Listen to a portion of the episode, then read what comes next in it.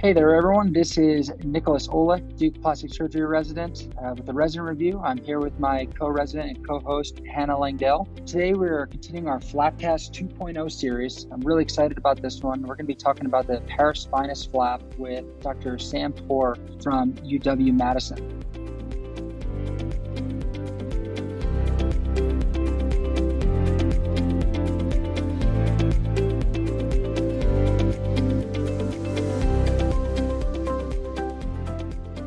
So, Hannah, how's everything going? Good. We've had a busy summer here at Duke. We had the flap course not too long ago, which was a lot of fun. It feels like, I mean, it had been years since we had gone to a flap course. So it was fun to see everyone. And I think everyone was really happy to be together and good dissections. So, are you at the course this year? I was. This was actually my, I mean, I'm a third year resident now, but this was my first in person course, just the way things have shaken out since it started. So it, it was awesome. I, I couldn't believe the the faculty that was there and the amount of learning that kind of condensed into the the two and a half days or so. It was awesome.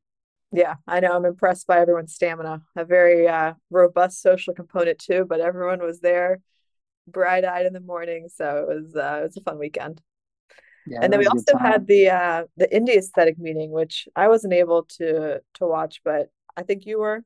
Yeah, so uh, this was a, a, really unique meeting. Um, for those of you that don't know, this was uh, hosted by um, our division chief, uh, Dr. Marcus, and then one of our adjunct faculty, Dr. Rosenfield. Uh, and this was kind of a, a, meeting of the minds in aesthetic surgery um, from people throughout the United States and abroad. Uh, and it's kind of a roundtable discussion format, really unique meeting, and just hearing these experts kind of bounce ideas off each other and challenge each other's opinions. And it was just a really unique and, and different way to learn. And I think it's a, a format that, that's going to uh, do well in the future, and we may see adopted in other fields. So I'm looking forward to it again next year. Uh, it, it, was really cool to see. And how have nights been going? I know you're have another what another week or so, and then you'll be done. But you surviving yeah. nights yeah, it's been really good. It's a it's a really good balance of some downtime to to get some research done, and then and then the busy nights are are awesome. You know, the other night we did a really great case. We did a, a myocutaneous trapezius flap, actually for a, a spinal wound. Uh, so we may touch on that later in our discussion. but it was awesome. Not maybe not something that we always get to do in the middle of the night, but this one just happened to work out that way. So yeah, I don't mind nights. Um, yeah. What what rotation uh, have you been on recently? Uh, I was at the VA not too long ago, which, you know, is a little bit slower pace than being, you know, the main hospital, but it's nice because the cases are really your own and the tendings are there if you need them, but otherwise lets you kind of come up with a plan and see the patients, work them up and and operate. So I think it's a good experience. You know, for our rotation, it's PGY four and a PGY six there. Uh, so I think it's it's a fun rotation, and I'm glad we'll sounds like we'll have some new faculty there coming up. So I'm excited to see what the rotation becomes. Yeah, I think it's only going to get better and better. It already sounds like an awesome opportunity. Um, all right, well, with that, let's uh, let's move into kind of our topic for today. So, like I said, we're going to be talking about the paraspinous flaps, uh, and this is a, a, flap that we commonly use for uh, spinal wounds and uh, spinal hardware coverage. Uh, a lot of times, this is in patients that have had multiple spinal operations, uh, infections, or, or even radiation or something that makes a, a just a standard closure not feasible. Um, this is a, a, really great simple option for a complex problem. It's a quick and straightforward dissection, um, but it's been shown to significantly improve wound complications uh, in these spinal closures. Uh, and there's also several variations to this flap, which I'm looking forward to talking to Dr. Poore about as well. Do you want to go into a little bit of the anatomy of the, the flap and kind of the, the regional anatomy? Sure. So, big picture, the posterior trunk anatomy so we'll go through the layers from superficial to deep, or the skin, the subcutaneous tissues, and the superficial fascia. And then beneath that, we have the superficial muscular envelope, which in the upper back cervical spine region is the trapezius, and then the lower back is the latissimus dorsi muscle. And then also comprising the superficial muscular envelope, you have the rhomboids and serratus posterior. And deep to these muscles is the paraspinous muscles and they're comprised of several different muscles. So from medial to lateral is the spinalis, longissimus, and iliocostalis. Uh, these originate from the sacrum, the iliac crest, and spinous and transverse process of the lower vertebral levels and insert on the superior spinous and transverse processes of the upper vertebra, the skull base, and the ribs. So overall, these muscles are Mathes and Nahai type 4, from the pedicle dorsal branch of intercostal vessels from the aorta. There are two parallel lines of perforators, a medial and a lateral row. And the muscle can survive on individual perforator perforating vessels from either row. And then oftentimes the medial row is sacrificed by the spine surgeons, especially if a laminectomy is performed. And we'll get into this when we talk to Dr. Poore, but it's really important that there are these two different lines of perforators um, and when he talks about how he uses this muscle for spinal reconstruction. Nick, do you want to talk a little bit about our typical uh, dissection for this flap? Yeah, let's do it. So, um, like I mentioned, there's a, couple different variations and additions to this flap that can improve its utility. Uh, so we think about our, our, superficial dissection, like you mentioned, we have the trapezius or the latissimus overlying these paraspinous muscles. So when you're mobilizing this flap, you can either elevate these muscles off of the paraspinous in continuity with the skin and sub-Q, or they can be kind of separately dissected out and closed as an additional layer. I think I've, I've seen probably both of these in some of our spinal cases. Um, you also can do things like fascial scoring. So the paraspinous muscles are covered by a layer of investing fascia, and you score this almost like a component separation on the uh, anterior aspect of the body when we're doing hernia repair. Um, you can score this three centimeters from the midline and allow these muscles to unfurl. Uh, and I've heard that uh, it opens up like an accordion. That's how some people describe it. Uh, there's also a lot of different options. I like haven't seen the scoring before. Uh, so I wonder if Dr. Poore uses that. But yeah, usually I think of that with like a gastroc, but we'll have to mm-hmm. see uh, how much he, he uses that. Yeah, I, and I also heard about some of that on my uh, some of my away rotations. I remember a couple uh, attendings at Northwestern specifically were talking a lot about that. So huh. it's an interesting concept. And in terms of our closure, you know, there's a lot of different ways that we can try to eliminate the dead space and make sure we're getting a, a good closure at the midline. You can use figure of eight sutures. Uh, you can do a Lambert suture technique, or you can do tacking sutures uh, to kind of uh, bring those those layers together out laterally. And then there's also some aspects that I'm, I'm interested in talking to Dr. Poore about about uh, his postoperative management. I'm using things like a Prevena vac uh, to decrease tension on the wound, uh, and then kind of drain management is something that we, we often discuss. so there's kind of a lot that goes into this flap. Like I said, it's um, it's a, a relatively straightforward dissection. It's uh, it's a very uh, versatile flap, and and uh, and I'm interested to hear what Dr. Poore has to say about it. Okay, now we're going to bring in our uh, guest, Dr. Poore. Uh, Dr. Poore received his uh, medical degree and PhD from Brown University. he completed his residency in plastic surgery at the University of Wisconsin, followed by a fellowship in microsurgery and research at the Bernard O'Brien Institute of Microsurgery in Melbourne, Australia. Dr. Poore is now an associate professor of plastic surgery at the University of Wisconsin where he practices the full breadth of plastic surgery with an emphasis on breast reconstruction. He recently was featured as a guest faculty at the uh, 2022 Duke Flap course, where he taught us about the paraspinous flaps. And we are thrilled to have him on the podcast today to discuss this topic. Dr. Porter, thank you so much for joining us. I'm thrilled to be here. Thank you. I'm ha- makes me happy to see the paraspinal flap getting some prime time. I know it's kind exactly. of a flap that sometimes we see and we're like, oh man, a back closure, but yeah. I feel like you're going to make it an exciting flap for us. Good. well, I hope so. I hope so. I sure like doing it. So thanks for having so, me on. It's really a pleasure to be here. Absolutely. And, and that's kind of how I want to start off. So um, at the flap course specifically, I remember your talk was awesome. And like Hannah said, you know, maybe this is a flap that gets overlooked sometimes, but your kind of enthusiasm for it and some of the variations that you talked about, I think everyone was was really excited and engaged with your talk. Can you just tell us a little bit about you know what you think about the paraspinous flaps, why you get excited about it, and, and kind of what you love about it so much.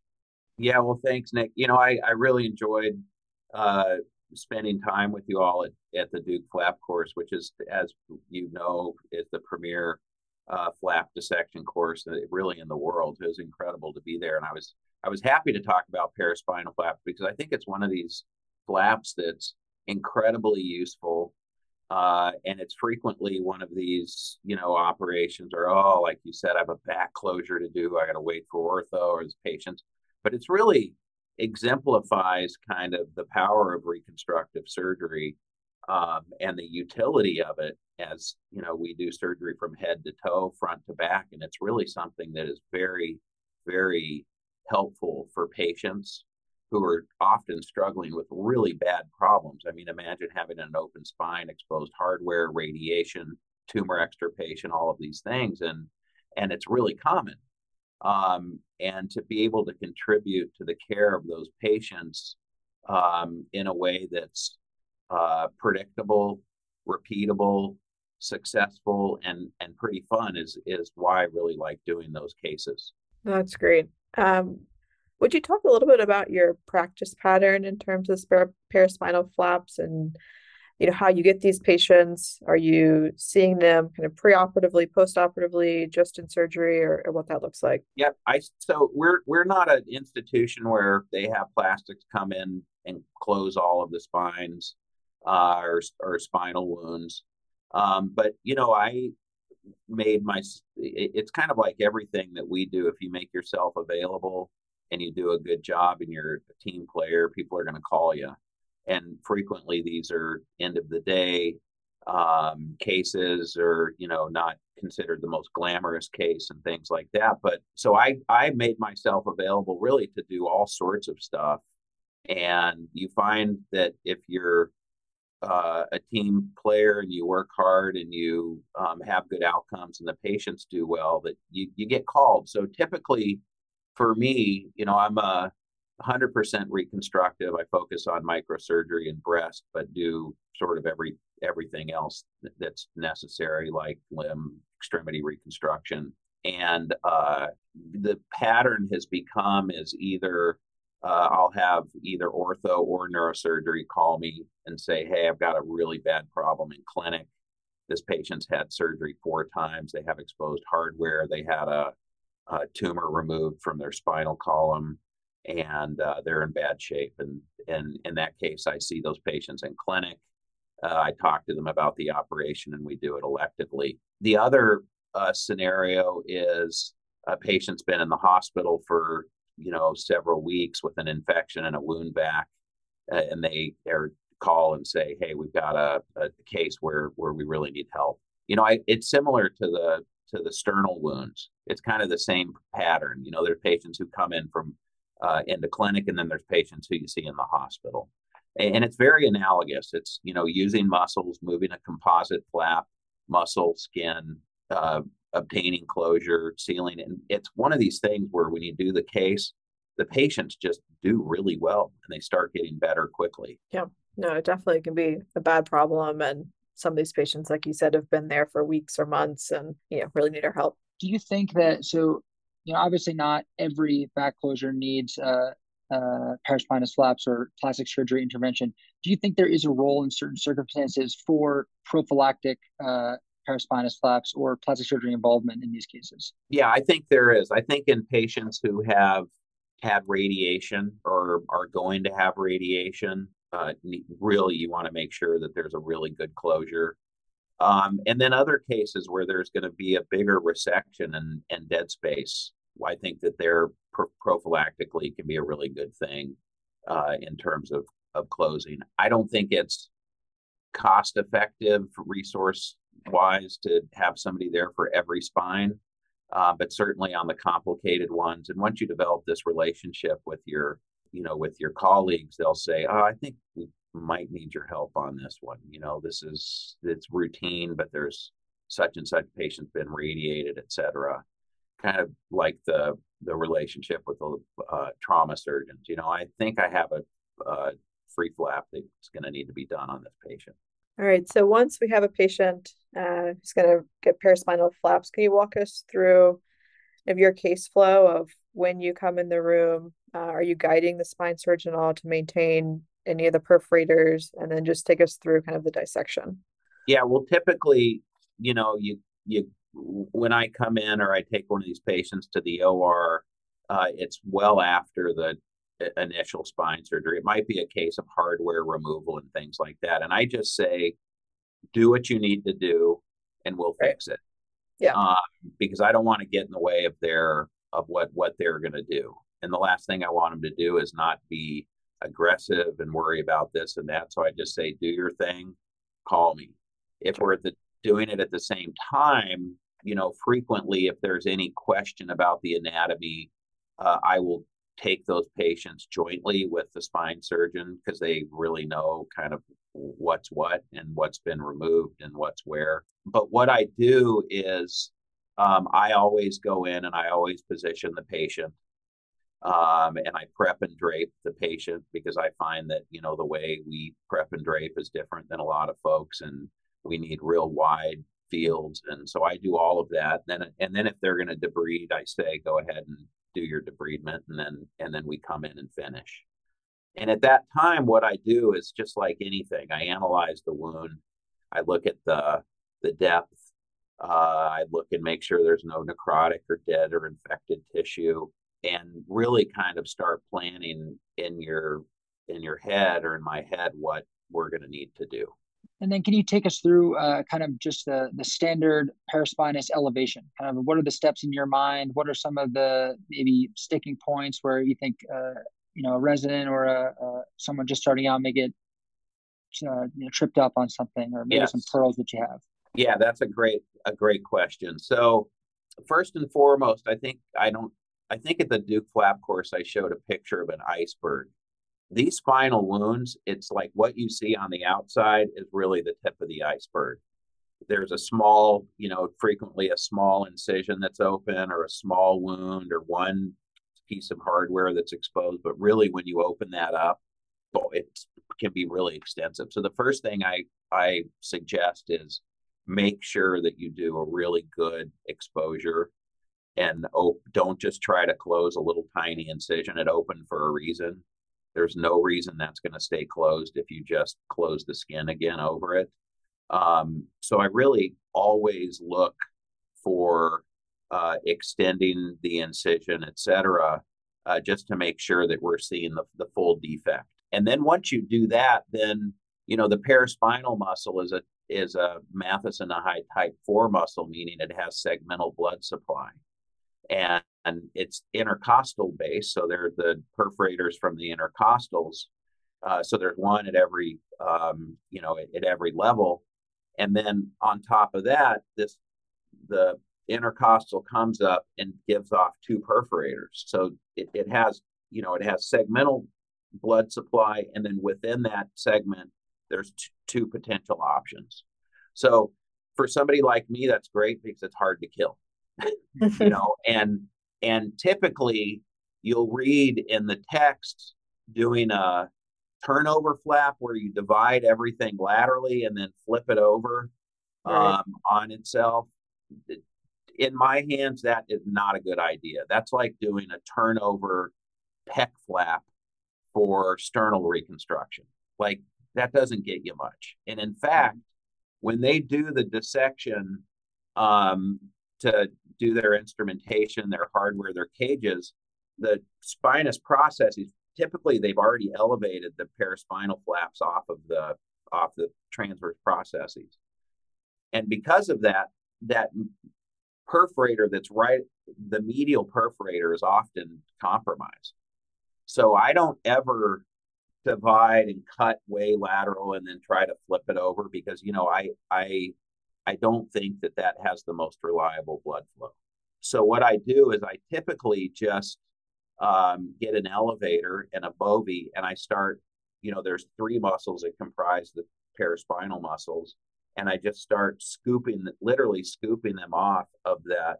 Uh, you know, the junction of the transverse and the um, the spinal process. I lift it off of the the transverse process, and in doing so, you can kind of you can kind of dissect and move the muscles as much as you need to. Okay, so you release, see how much you get, release, see how much you get, release, see how much you get until you've really released. You can go way out. And then one other trick is I do not elevate big skin flaps because if you elevate big skin flaps, you're just creating another area of dead space because really the the closure here is going to be the muscle and then we can deal with the skin separately which we'll talk about. But i will elevate it enough to find the fascia because once you divide that fascia that runs on the paraspinal muscles you can really get much more mobility. How much do you think you get from uh, scoring the fascia? You can get maybe centimeter two centimeters i mean you can get quite a bit. And really this is not um, you want to get enough tissue to re- or enough muscle to really get within to get the the back closed and potentially get some in the in the dead space. There's a lot of dead space. I'll talk about that in a minute, but but it's not like you need a massive mobilization. You know, you just need enough to bring them over to the midline and and potentially imbricate themselves atop one another uh, to get some some fill. Well, once you do that and you figure out, okay, um, I've got enough eh, uh, released, then it's a matter of closing. To close, I put in um, two drains, one below and one above. There's one exception where I don't do that, but one below and one between the skin. Um, and I close the muscle with like an OPDS. I typically don't use Vicryl in the case, these cases. PDS seems to work pretty well. And the important point about the drains one, be careful not to sew them in. I don't think we've ever done that before. I did that no, once. Never, never uh, we've done that many times. I've seen yeah. it. So. I did that once, and it was very unpleasant. It was a patient who actually didn't like me very much, so it was it was uh, a bad conversation. Yeah. Um, so the drain in. So you have to plan on these drains being in for upwards sometimes weeks and that's something one you have to tell patients about before surgery like look the drains are one of the most important things we're going to do here and we got to control dead space we got to control fluid because fluid means infection and it means uh, drainage and it means uh, broken uh, um, open wounds. So control that dead space. I bring the drains out very laterally so they're not laying directly on them and again i put one below the muscle and one above the muscle there's a good paper um, i think it was in annals of plastic surgery by Holtman, and it talks about the use of drains and and gives some nice diagrams of of how to actually elevate these flaps. One other point I'll make is frequently uh, I'll get a consult and they'll say, "This is going to be really hard because I've already elevated the paraspinal flap." Now, their definition of elevating a flap is different than our definition of elevating a flap. So I usually say, "Yeah, that's awesome. We'll just see what we can do." You know, and then we go in and and and very infrequently will it be will it be trouble. What do you do with like the trapezius or latissimus? Are you closing those muscles as well, or just elevating those with skin? Usually, they're just elevated with skin, and okay. they they they're frequently retracted. They don't really give you very good bulk. They're typically not very big muscles, especially on somebody like myself.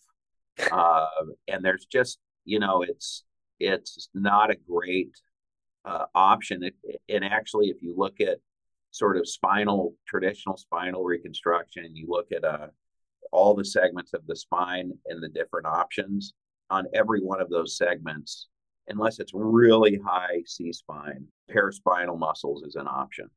And so I just use what works and what's easy.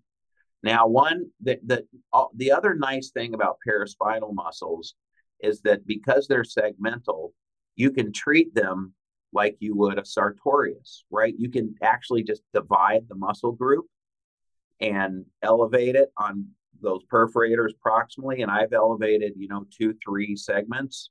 And then you can actually move this muscle as you would to cover an exposed uh, vascular graft, et cetera. And and you can move that and you can dunk it down into dead space. Um, I've used this for CSF leaks, it works great. Um, you can use it to fill dead space in multiple situations, and and you can do you can release one proximally, one distally, and flip them over next to one another, and you can get some really really good bulk and really good closure. And it, for whatever reason, it just does not really affect these patients very much functionally. Because remember there's a lot of muscles that run up and down the back so. Okay.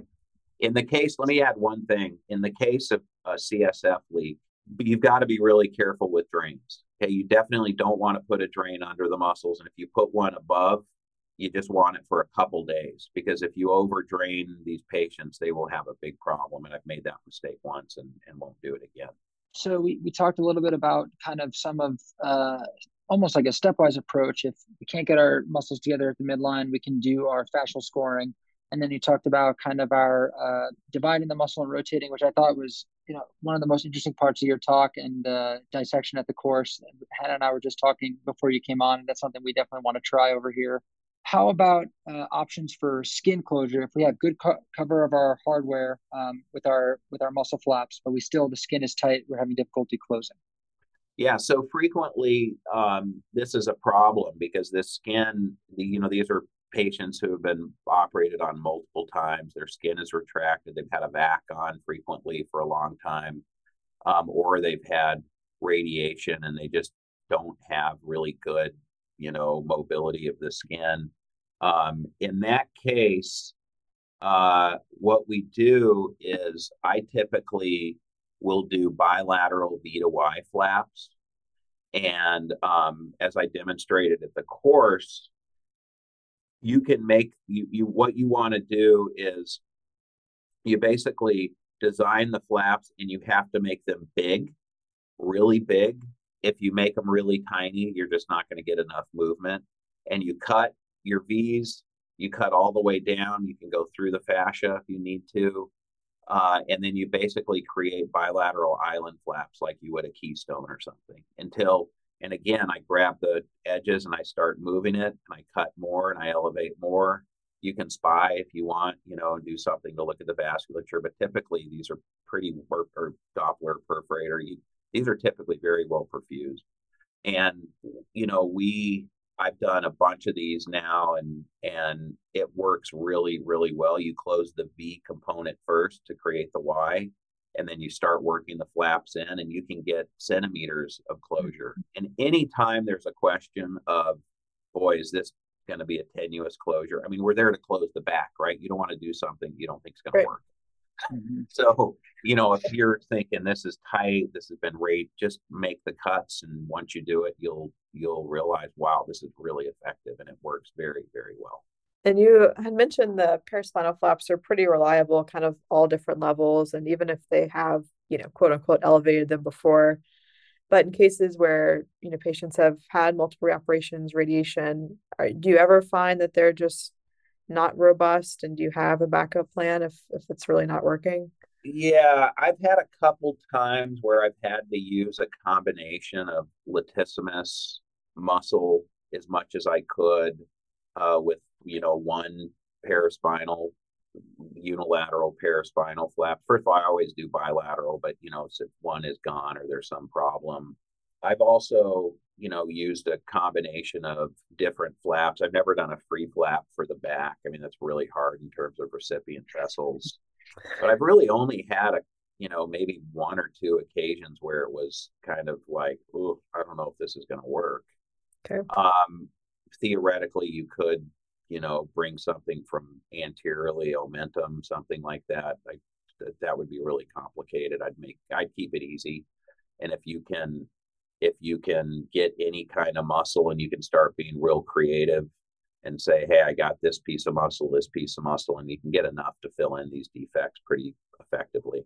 Yeah, that's good to hear. We've done one not too long ago, free flap that involved AV loops and all sorts of things. Oh, brutal. It was, it I mean, sometimes brutal. you have to do it. Sometimes you have to do it. I would n- never say never. I thankfully have never had to.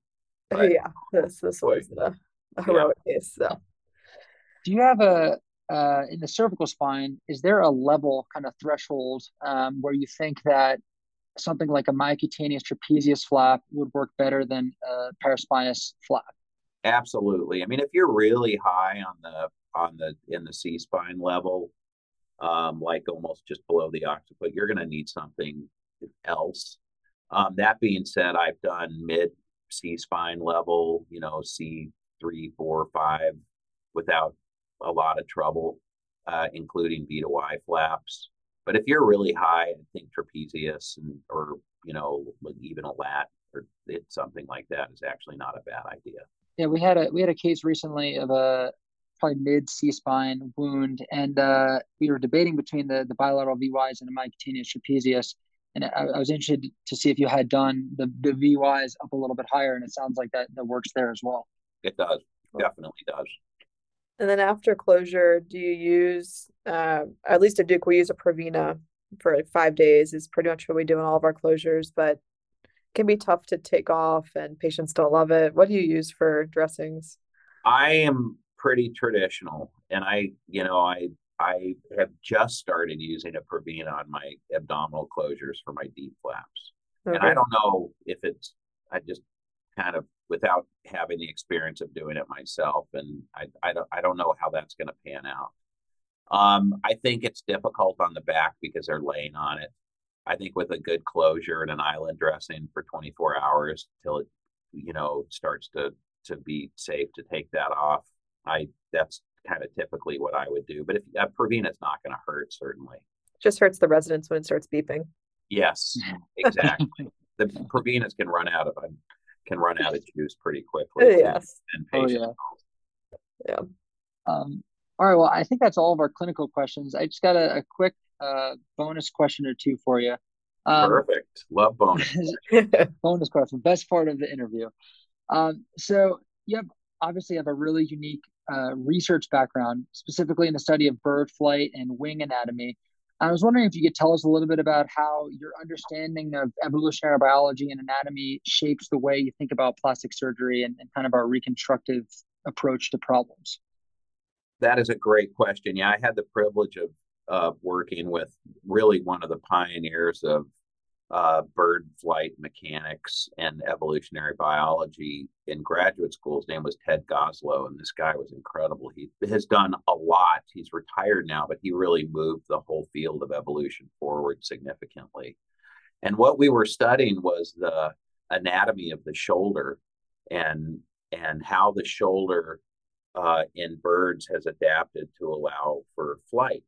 There are a lot of applications uh, in terms of really understanding the anatomy in something like a bird and a human because as we know from evolution anatomy is pretty conserved. And really you know my training as a grad student was really in anatomy and understanding the anatomy comparative anatomy and that helped me a lot in terms of moving my direction the needle towards really a field that involved anatomy, and that's how I ended up doing plastics. And kind of a fun spinoff is uh, when I was, I think I was a chief resident or maybe a first year faculty member. Somebody asked me, you know, the classic plastic surgery question: um, Is it possible to reconstruct the arm into a wing? And I thought about that and and uh, using my um, knowledge of wing anatomy and shoulder anatomy, and I wrote a paper on it. And I proposed the steps. Step one, deal with the hand, uh, wrist fusion, tissue expansion to get enough skin for you know the expanded muscles from the shoulder to the to the wrist, et cetera. And I like went through all the steps, and then of course at the end said, you know, this is this is possible, but you know, it's something that really brings up a, uh, the ethical question about what we should be doing, what we can do, and and I published that in the Journal of Hand Surgery. my first paper where I was this only author, and uh, really proud of it. And then uh, the thing went viral. It was crazy. That's and, awesome. And, and, it started. Uh, it was picked up by the radical body modification crowd Oh my gosh. They were like, oh my wow. gosh, this guy's amazing. He's, reconstructing arms into wings in Wisconsin. Did you get calling, some weird calls? Calling and emailing saying, I want wings. When can I come to Wisconsin? So so that was kind of a fun spinoff of it. But it's it helped me think about function uh, in a very different way, thinking about function of the wing, function of the shoulder, and really translating that to humans. And there's a lot of, of you know, it's a very homologous uh, system uh, across species, and it's it's it's it's really helped me become a better plastic surgery to kind of understand that anatomy. No, that's really interesting to hear about, and uh, I think you know all of us find plastic surgery in one way or another because we love anatomy so much. Um, and I actually, in terms of your paper, I remember hearing whispers of a question that was floating around in the interview trail about how would you make a wing and I, I one of your uh, residents uh, had told me about your paper, so that was good prep material for. Uh, yeah, exactly. exactly. Yeah, that was a really fun thing. So. Well, just the last question for you. Um, a lot of our listeners are you know young microsurgeons or residents and those that are interested in a career in microsurgery do you have any advice for folks of um, you know how to get started or, or really anything yeah absolutely so i think one find a good mentor um, somebody that is gonna is going to help you kind of understand one what the field is about is going to help you make connections and is going to uh, help you kind of down that road of becoming a microsurgeon. It's a challenging field. It's really incredibly fun and rewarding, as you guys know, but it can also be pretty complicated.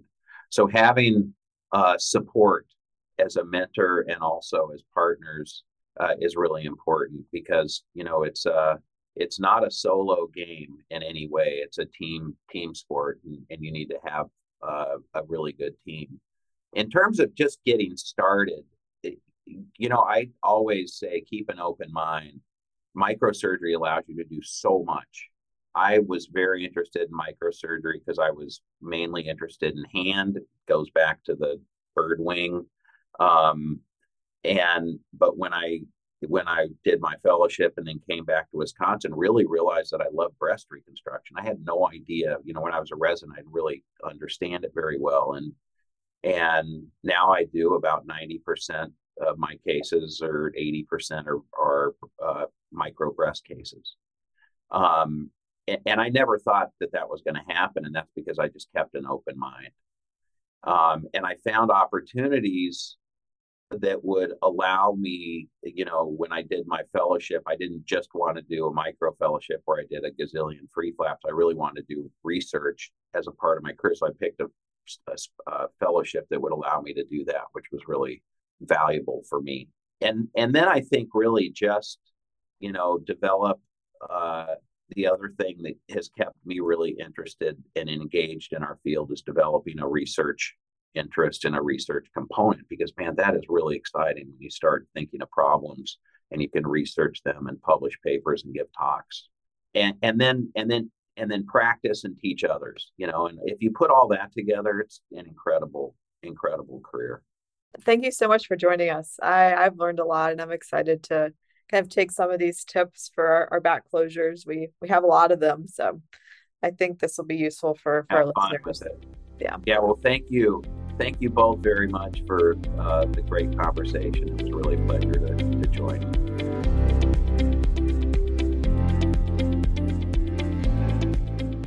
As a plastic surgeon with a unique vision for each patient, the more options you have at your fingertips, the better. Natrelle is one of the portfolios available to you. To learn more, visit natrellesurgeon.com.